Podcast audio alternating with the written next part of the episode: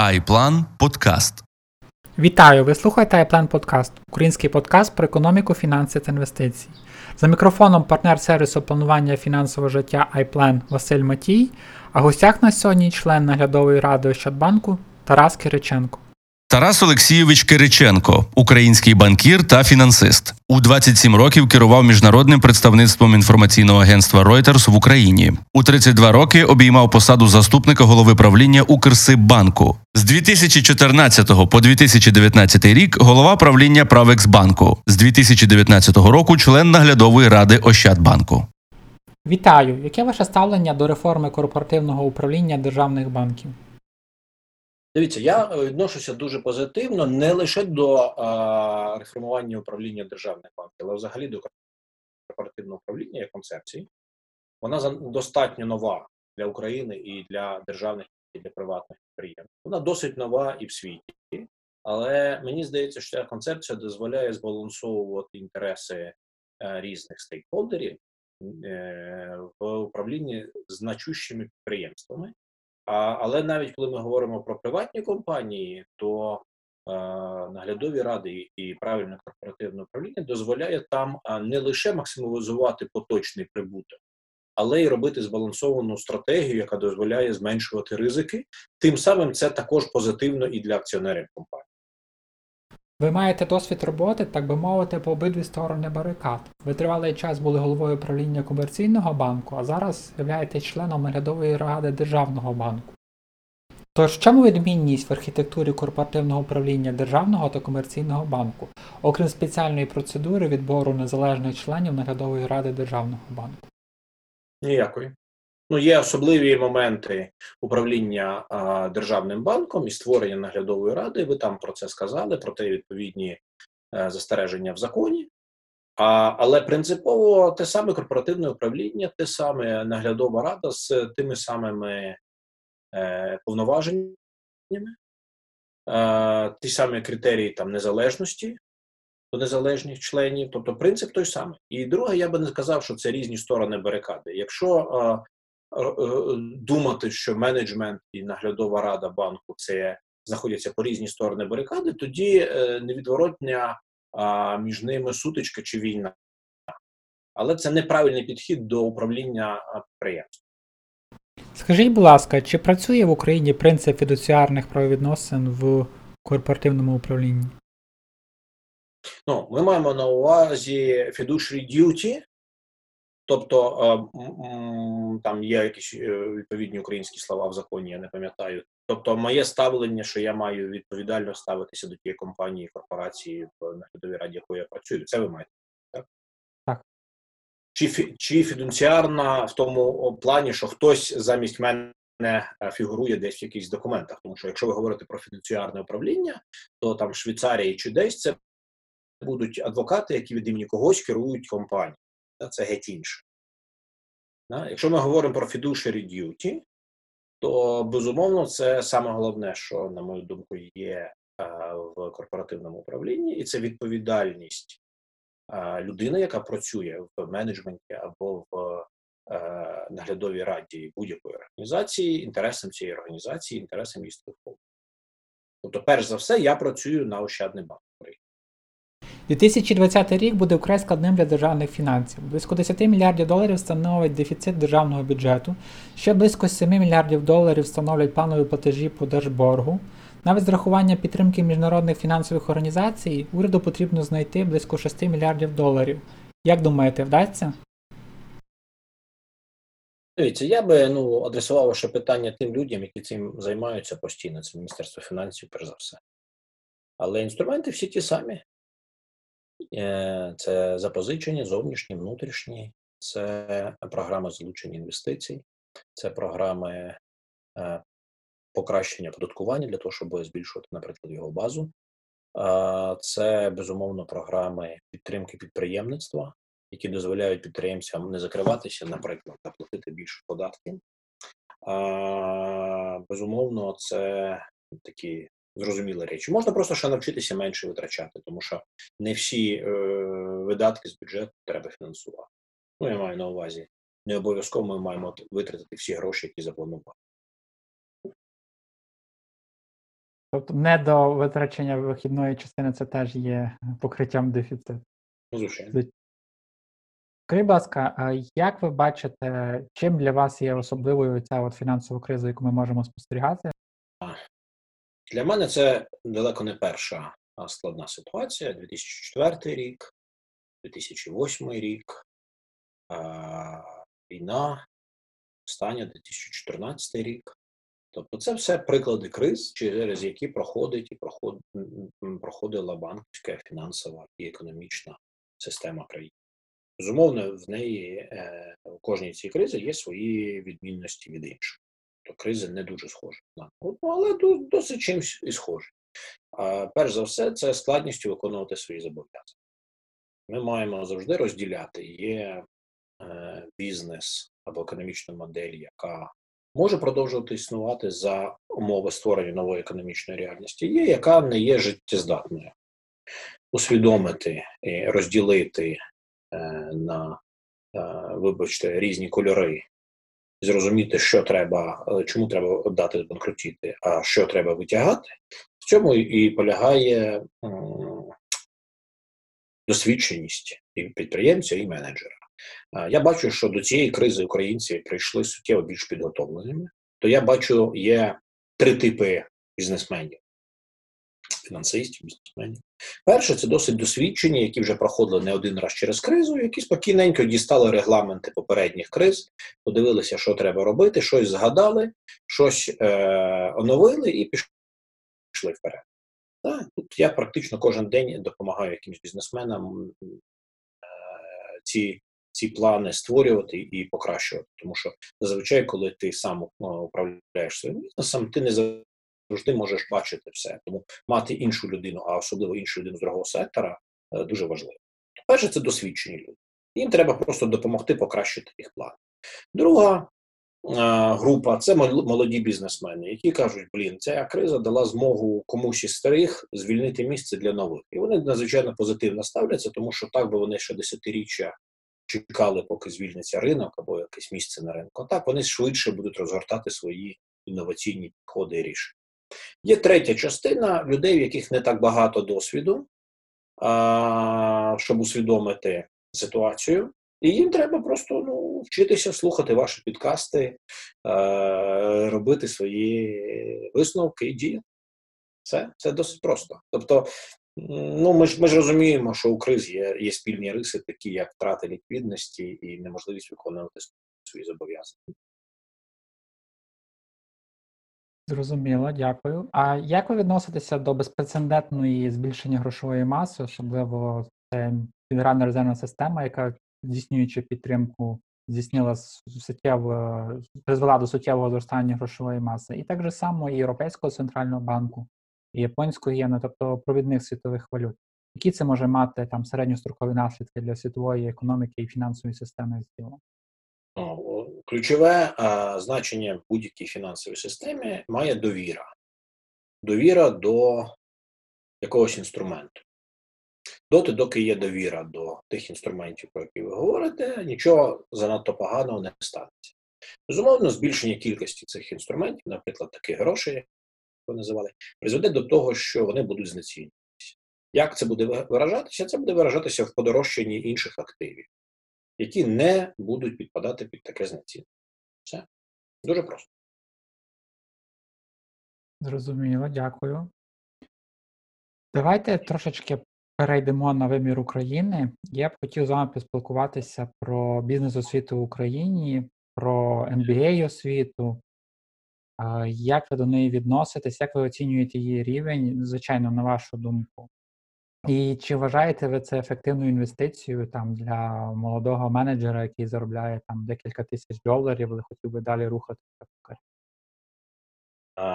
Гарне запитання, дякую. Я е, вважаю, що знаєте, я дуже часто виступаю перед якимись аудиторіями, і зараз також скажу, особливо для молодої частини вашої аудиторії, що найкращі інвестиції, які ви можете зробити і під час кризи, і не під час кризи, це інвестиції в створення кола підтримки, кола власних знайомих, плюс вашу власну освіту. Тому ви ніколи не пошкодуєте про інвестиції в два цих напрямки. Якщо ми говоримо про ділову освіту в Україні, е, я хочу сказати, що я там в свій час на Фейсбуці своєму ну, викладав атлас програм MBA, який я зробив, проаналізував всі програми. Я бачу, е, що є програми трошки кращі, є трошки гірші. Але е, якість програми MBA, з моєї точки зору, базується перш за все на її практичності. Тобто люди мають е, отримувати не теоретичні знання з книжок, які є в будь-якій бібліотеці чи на YouTube, да? а практичні доцільні сьогодні знання. Друге, це е, сила групи, яка збирається, тому що будь-яка освіта це можливість отримати сильну групу підтримки. І е, третє це знання якихось фундаментальних речей, які чомусь ти пропустив на своїх попередніх щаблях освітньої драбини. Тому, о, незважаючи на моє м, стримане ставлення до MBA, я щиро раджу молодим людям, яких вже назріло таке бажання, йти вчитися на MBA. Але як роботодавець, е, я би не підтримував відправку своїх людей на MBA, особливо за гроші е, роботодавця. Тому що нічим гарним, як показує практика, це не закінчується. Людину, яку ти вивчив, вона рано чи пізно йде з тієї роботи, яка її делегувала на MBA. А, Чому? Тому що а, бізнес-освіта, якщо це правильно люди вона дає впевненість в собі і дає потяг до розширення власних горизонтів, який з великою ймовірністю перетворюється в необхідність змінити роботу. То коли ви йдете на MBA, це ваша можливість А. Повчитися, отримати практичні теоретичні знання і контакти. Б. Е, це е, ваша можливість, е, ваше, ваш перехід на, на інший рівень із е, ймовірним е, переходом на нову роботу в горизонті кількох років. Це треба чітко усвідомити, в цьому немає нічого поганого, в цьому є навпаки гарно. Менеджери середньої ланки надзвичайно складно, їм надзвичайно складно жити, тому що вимоги до менеджерів надзвичайно великі, часу в них обмаль. Якщо вони знаходяться в віці там 30-40 е, років, в них вже багато є інших зобов'язань перед родиною, перед дітьми, перед е, батьками, таке інше. Тобто часу стає все менше. Тому треба е, надзвичайно вибірково ставитися до того, де ти вчишся і чому ти вчитися вчишся. Але я би радив це можливість вирватися з того замкненого кола менеджера і розширити свої горизонти. Якщо розглядати архітектуру фінансового ринку України е, зі сторони роботодавця і працівника, так. Е, банки, страхові компанії, інвестиційні компанії, інвестиційні банки. У плані кар'єри, е, яка, який сценарій вам здається найоптимальнішим? Де би ви, якби ви могли повернутися в минуле, почала б будувати свою кар'єру? Дивіться, тут супер класне запитання. Дуже вам дякую. Я би на нього подивився інакше. Якщо ви віддаєте ключі від власного життя комусь, там, наприклад, HR вашої корпорації, це повна дурня. Тобто ви маєте бути за кермом власного життя. І тому відповідь на ваше запитання вона неможлива без розуміння того, куди ви їдете. Тому що для когось робота головою управління Міжнародного банку буде омріяною посадою, а хтось скаже, слухайте, мені це не цікаво, моя дорога йде в іншу сторону. І це нормально також. Тому я не хочу е, дивіться, коли мене запитували про бізнес освіту, я ще трошки хочу до питання освіти повернутися. Я вважаю, що коли ти вже маєш хоча б одну вищу освіту, ти маєш дуже відповідально ставитися до того, чому ти вчишся. І з моєї точки зору, освіта має бути персоніфікована. Вона має бути направлена на вас з вашими е, потребами, з вашою ситуацією і з вашим сценарієм розвитку вашого життя. І це фундаментальна, фундаментальний недолік сьогоднішньої системи освіти, що вона не є персоніфікованою. Я намагався е, це надолужити і створив власну програму, яку я назвав metanoia.mba, для того, щоб спробувати вирішити це питання. Зараз якраз шукаю дуже маленьку групу людей, які хотілося хотіли приєднатися. Але справа в тому, що я вважаю, що вчитися тому, чому вас вчать, треба лише тоді, коли це вам потрібно. Тобто ви чітко маєте усвідомлювати власні цілі. Повертаючись до кар'єри, те саме. Ви маєте чітко розуміти, що ви хочете. Тому тут треба сісти, е, е, сісти е, посидіти самому, окреслити своє, свої кар'єрні плани, амбіції, окреслити е, своє життя там на найближчі 10-20 років, і потім почати радитися з розумними людьми. Ми з вами говорили про наглядові ради. Так от я скажу, що така сама наглядова рада має бути у вас як особистості. У вас мають бути фахівці, глибокі, досвідчені люди, які будуть допомагати в ваших особистих питаннях. Це буде що таке ключові особисті питання? Це питання кар'єри, це питання створення сім'ї або розлучення, це якісь інвестиційні питання. Це питання, де ви стаєте перед складним вибором. І я раджу кожному мати таку панель, такий борд, який би допомагав вам у житті. В мене так склалося, що я е, завжди мав такий борд, і зараз його лише підсилив за останні кілька років. І я справді звертаюся в складних для себе ситуаціях за порадою. Звичайно, я е, вимальовую для себе е, те, що я бачу, але людина так створена, що вона сама з собою не може нічого путнього вирішити, тому що вона сама з собою легко домовляється завжди треба йти до інших людей. Буде це е, священник, чи буде це ваш ментор, краще і той, і другий, і ще й третій, і четвертий, і п'ятий. Тому я кожному раджу першому, перше, бути за е, кермом свого е, життя. Друге, е, розуміти, що тобі потрібно, і третє, мати свій борд, який тобі буде допомагати в цьому.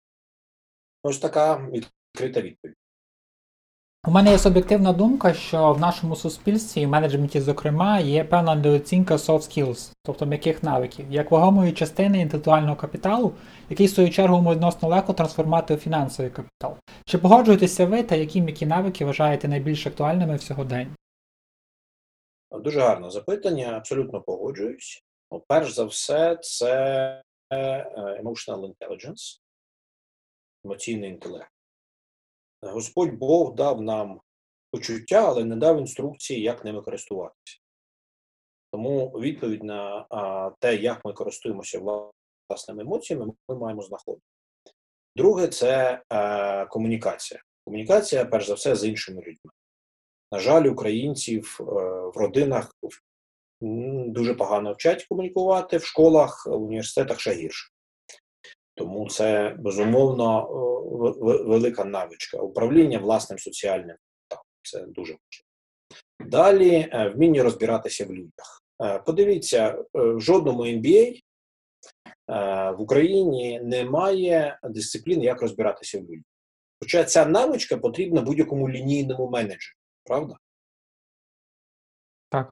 Але, але це геп, це те, що відсутнє. А, тому я просто перелічив декілька, а їх набагато більше. Я тут з вами цілком згоден, що треба звертати увагу на soft skills.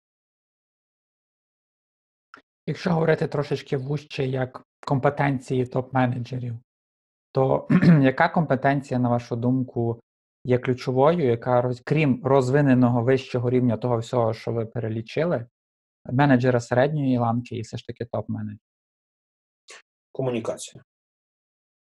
Вміння говорити, вміння комунікувати, вміння розуміти інших людей, вміння будувати відносини з іншими людьми, домовлятися і дотриматися домовленостей. Все, що ми створюємо, особливо коли ти менеджер, ти ж не працюєш руками. Ти працюєш для інших людей і за допомогою інших людей. Тому вміння розуміти, спілкуватися і домовлятися з іншими людьми є ключовим. Як щодо такої компетенції, як е, стратегічне та системне мислення? Е, залежить від того, який у вас бізнес. Е, Що таке стратегічне мислення? Це ну, стратегічність, стратегія відповідає на питання як. Коли в тебе немає бачення, куди ти йдеш, стратегічне мислення не допоможе тобі, тому що воно відповідає на питання як. Е, І я би почав спершу з створення бачення. Я бачу, на жаль, що стратегічне мислення за допомогою MBA, книжок і всього, всього того, що є в інтернеті, людей прокачалося, але в них суттєво бракує розуміння, а куди вони йдуть, кама грядєше, да? По Вадіс. А, а, тому так, стратегічне мислення потрібно. Системність надзвичайно важлива, якщо ви робите великий бізнес. Якщо в тебе немає системності, якщо ти не міркуєш системними категоріями, якщо ти не розумієш, що сила ланцюга дорівнює силі самого слабого, а, самої слабої ланки, якщо ти не розумієш, що а, всі твої команди мають бути зрозумілі для будь-кого на кожному щаблі ієрархії, ти не спроможний робити роботу системно. Я з цим зіткнувся дуже часто, коли підвищуєш людей з е, мережі, наприклад, банківських відділень, вони потрапляють в хед-офіс, в них не вистачає системності. Тому системність потрібно розвивати в собі, але до цього треба мати хист. Це певна певна навичка, яка має десь бути вже вроджена, а десь її треба розвивати. Якщо хтось е, відчуває, що він хоче вийти на новий рівень, я дивіться, я буду говорити як роботодавець, але е, стоячи на стороні людини. Якщо ви працюєте в якійсь компанії корпорації, якимсь регіональним, наприклад, керівником по Києву, чи по області, чи по якомусь місту, всі хочуть піти в хед-офіс. Я бачу, що коли ти переходиш в хед-офіс і починаєш створювати якісь продукти і рішення системні, люди з мережі факаплять десь в відсотках 75-80. Чому? Вони не готові думати системно. Тобто вони дуже готові критикувати хед-офіс, коли вони знаходяться десь там в філії, але вони не готові думати системно і вирішувати питання і проблеми для мережі, коли вони знаходяться в хед-офісі.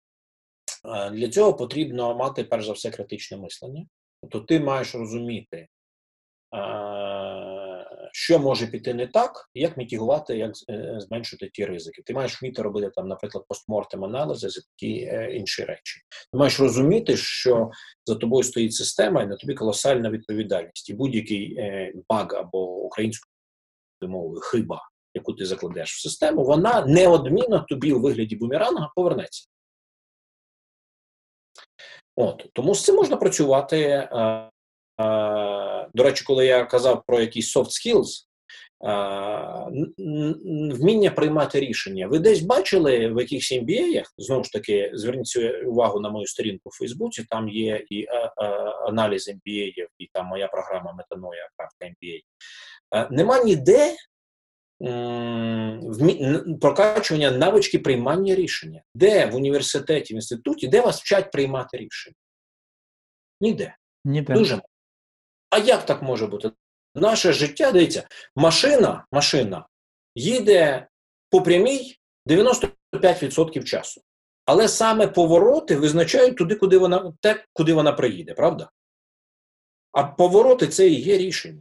Якщо ви не вмієте повертати, а вмієте їхати лише прямо, то куди ви приїдете? Ну, туди, і саме повороти показують правність пілота автомобіля. Саме так, саме так. Якщо ти не вмієш, якщо ти не ну я дуже всім раджу прокачувати навичку прийняття рішень, вміння а, приймати рішення більш якісні. Хай не на 100 там, відсотків якісні рішення, хай, але я думаю, що якість рішень, які сьогодні приймаються, вона там 40-50%. Якщо навіть на 10% ти покращиш якість, це буде матеріальний значний вплив на твоє життя.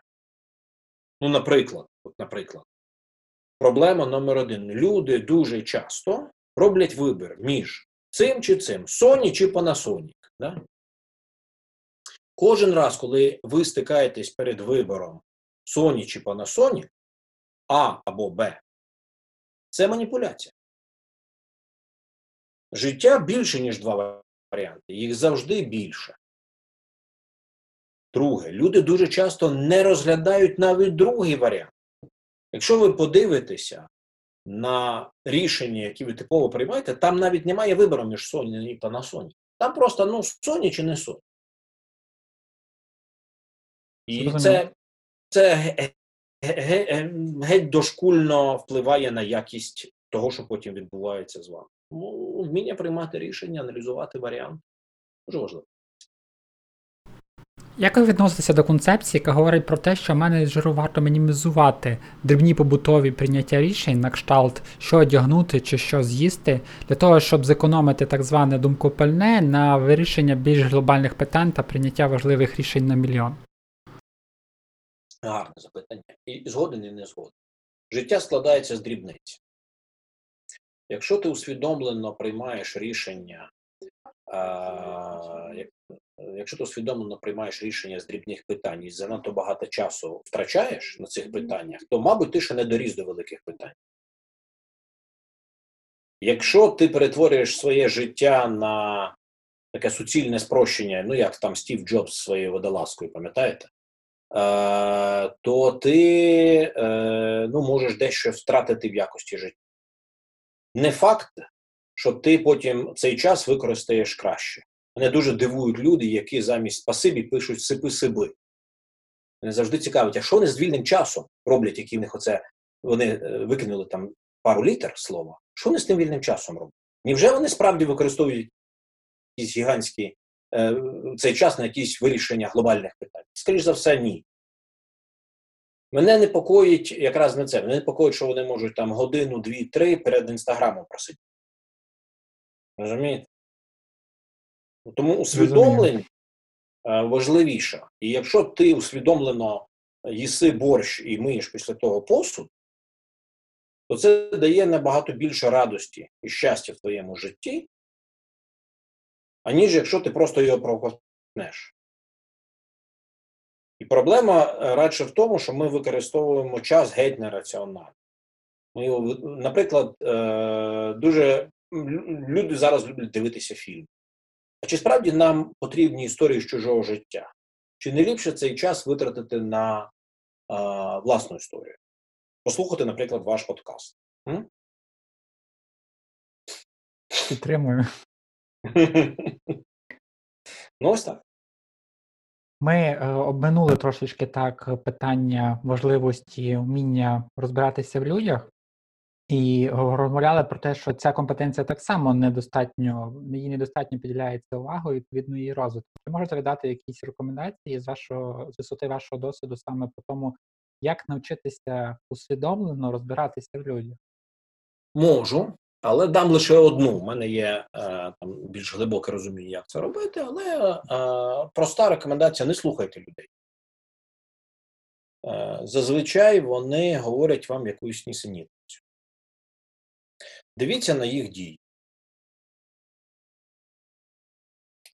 Тобто не, ніколи не цікавтесь, що людина думає з якогось е, приводу. Це пусте, ну, 90% часу це буде пуста балаканина. Дивіться, що вона робить. Те саме вас особисто стосується і мене особисто стосується.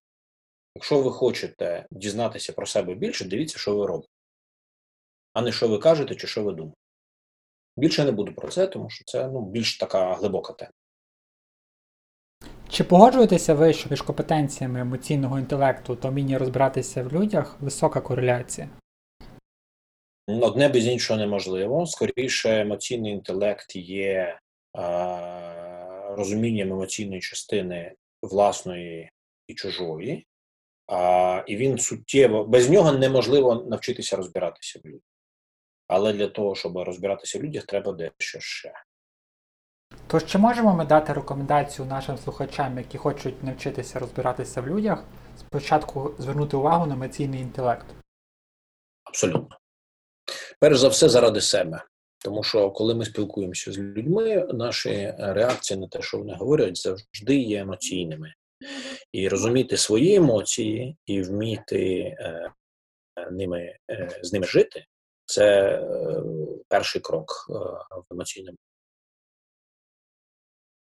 Спасибі за вашу Дуже раджу, дуже раджу. Так. Е, У нас в країні є проблема з заощадженнями. Можна сказати, це навіть не проблема з заощадженнями, а з відсутністю тих речей, про які ми говорили: критичного усистемлення мислення, розуміння вартості грошей в часі. Але припустимо, у нашого слухача немає цієї проблеми. Як знайти тоді баланс між е, комфортом життя, між тим соціальним рівнем, який ти можеш собі дозволити на поточному рівні доходу, і все ж таки заощадженнями та інвестиціями в майбутнє. По-перше, е, е, рівень життя він складається не лише з минулого, але й з майбутнього, правда? Якщо ми приведемо життя лише до а, володіння а, автомобілем, наприклад, то ми побачимо, що е, люди дуже рідко цікавляться, яким автомобілем вони володіють, коли вони ним вже володіють. А якщо ми задумаємося про своє життя, то ми подумаємо, що ми радше хочемо досягати наших цілей і робити щось корисне там для себе, для своєї родини, для свого суспільства. І для цього нам потрібно мати заощадження. Тому що ну, зараз карантин, і мене дуже дивує, як люди можуть витрачати там тисячі е, гривень на майонез і горілку протягом багатьох-багатьох років на новорічному столі, але не мати заощаджень на чорний день. Але люди є люди, і тут не треба їх критикувати. Треба просто їх сприймати такими, які вони є. А, Тому, перш за все, я би хотів сказати, що всі повинні заощаджувати. Найкраще, якщо ви ще молодий, відкладати 10% як мінімум. А, І не, ні в якому разі, якщо ви займаєтесь своєю справою, своїм бізнесом, а, не вкладати їх у власну справу. Да? Тому що диверсифікація це номер один а, правило при заощадженнях. Відкладати від себе. Да? 10% поки ви молодий, а якщо вже вам там за 40, то треба 15-20 відкладати. Як це робиться? Дуже просто. Не витрачайте їх. Відкладайте їх зразу, коли ви їх отримаєте. Просто знизьте свої витрати. Якщо ви не можете знизити свої витрати, подумайте, як збільшити доход. Це не так складно. Просто люди дуже часто не хочуть збільшувати доходи, тому що для того, щоб збільшувати доходи, треба робити щось інше. А вони не дуже хочуть робити щось інше. Вони хочуть, щоб Або доходи виросли, а не виросли.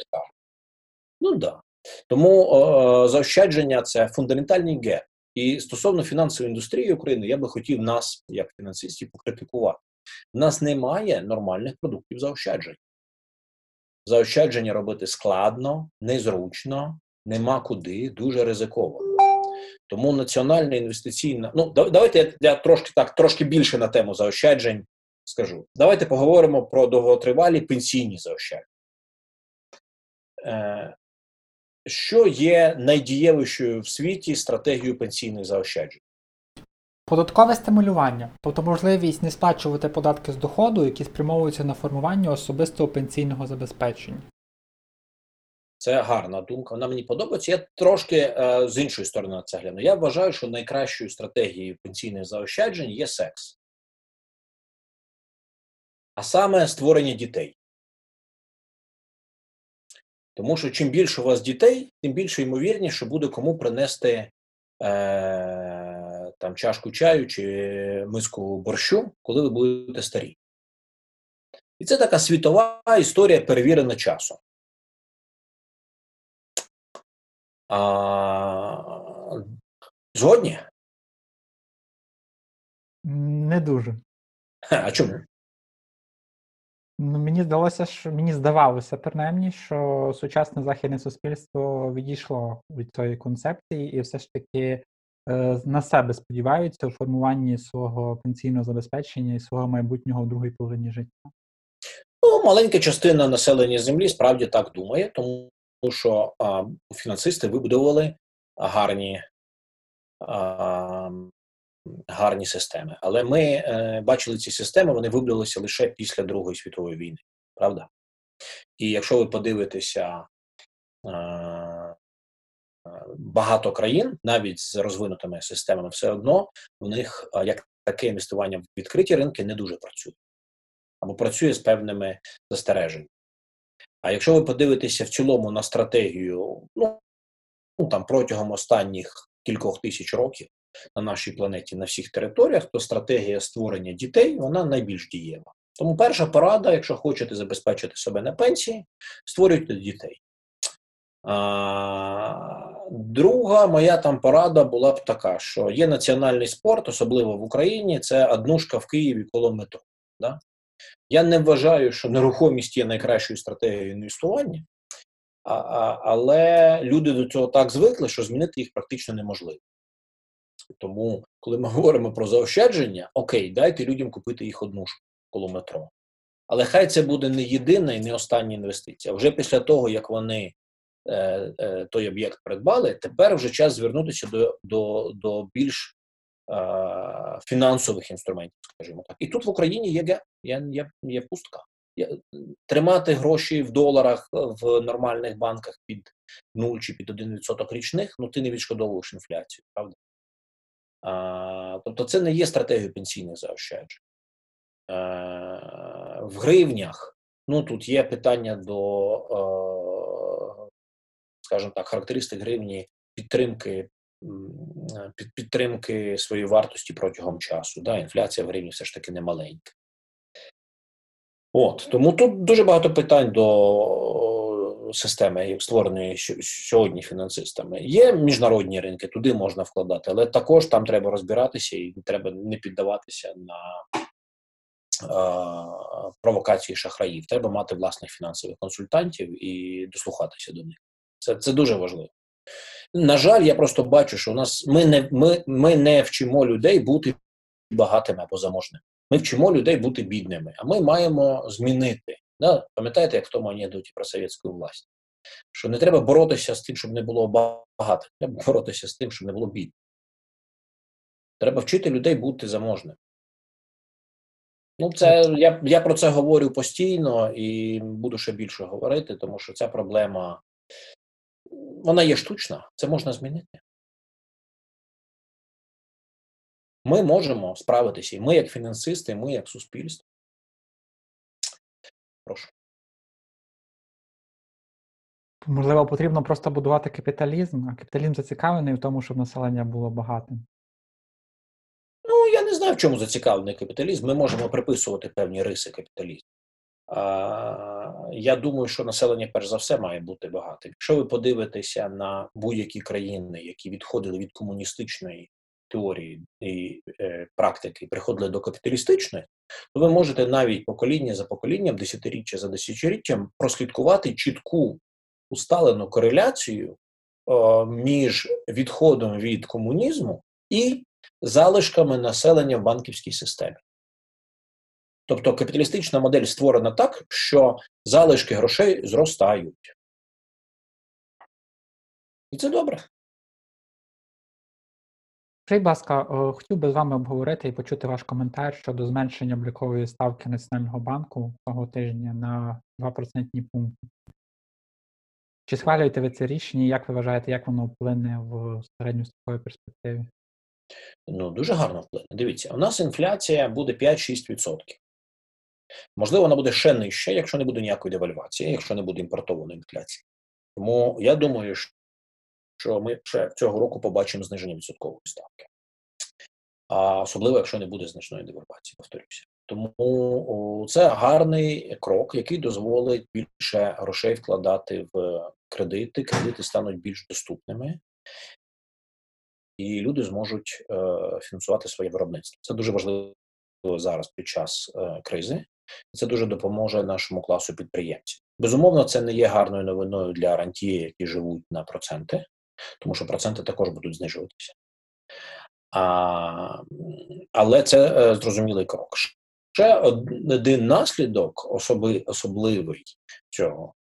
Я на початку року багато говорив і писав про іпотеку. В країні е, не існує нормальної іпотеки. Я думаю, що час прийшов. Я думаю, що ще цього року ми побачимо іпотеку під 10% гривень. І це буде наслідком макростабілізації і зниження національним банком своєї відсоткової ставки. Ощадний банк уже анонсував програму іпотеки під 10% для медичних працівників. Ви вважаєте, що є перспектива того, що ця програма до кінця року буде розширена взагалі для всіх категорій населення? Так? Я можу говорити про всі банки, що у, у банків е, є можливість сісти, подумати і прорахувати, і зробити іпотеку під 10%. Я впевнений, що ця програма буде гарною і для банків, і для позичальників. І я думаю, нам трошки треба покращити захист прав кредиторів. А, безумовно, кредити треба робити лише в гривні. Ставка має бути плаваючою з якоюсь кепом, з якимось обмеженням при її зростанні. Але якщо далі Національний банк буде знижувати ставку, щоб ця ставка також знижувалась. Тобто є потенціал йти нижче 10%. Так. Е, От, тому я думаю, що це тут історія лише починається. І ми переходимо до нашої фінальної рубрики Три в одному, в якій ми просимо нашого гостя поділитися своїм улюбленим фільмом, книгою та інформаційно-аналітичним джерелом, яке ви регулярно читаєте та якому довіряєте. Е, Я пропрацював 7 років в міжнародному інформаційному агентстві Reuters. Зараз воно там інакше називається, тому що там було кілька злинань погані. Але Reuters як бренд, мабуть, номер один для мене в світі фінансової інформації. І в світі стандартів журналістики також, і в світі е, правильності донесення власної думки. Тому я раджу всім читати новини Reuters.com. Да? Е, Стосовно фільму, ну мені складно сказати. Е, тут зараз така кількість фільмів, е, всі, всі щось рекомендують. Я думаю, що е, без мене якось люди справляться.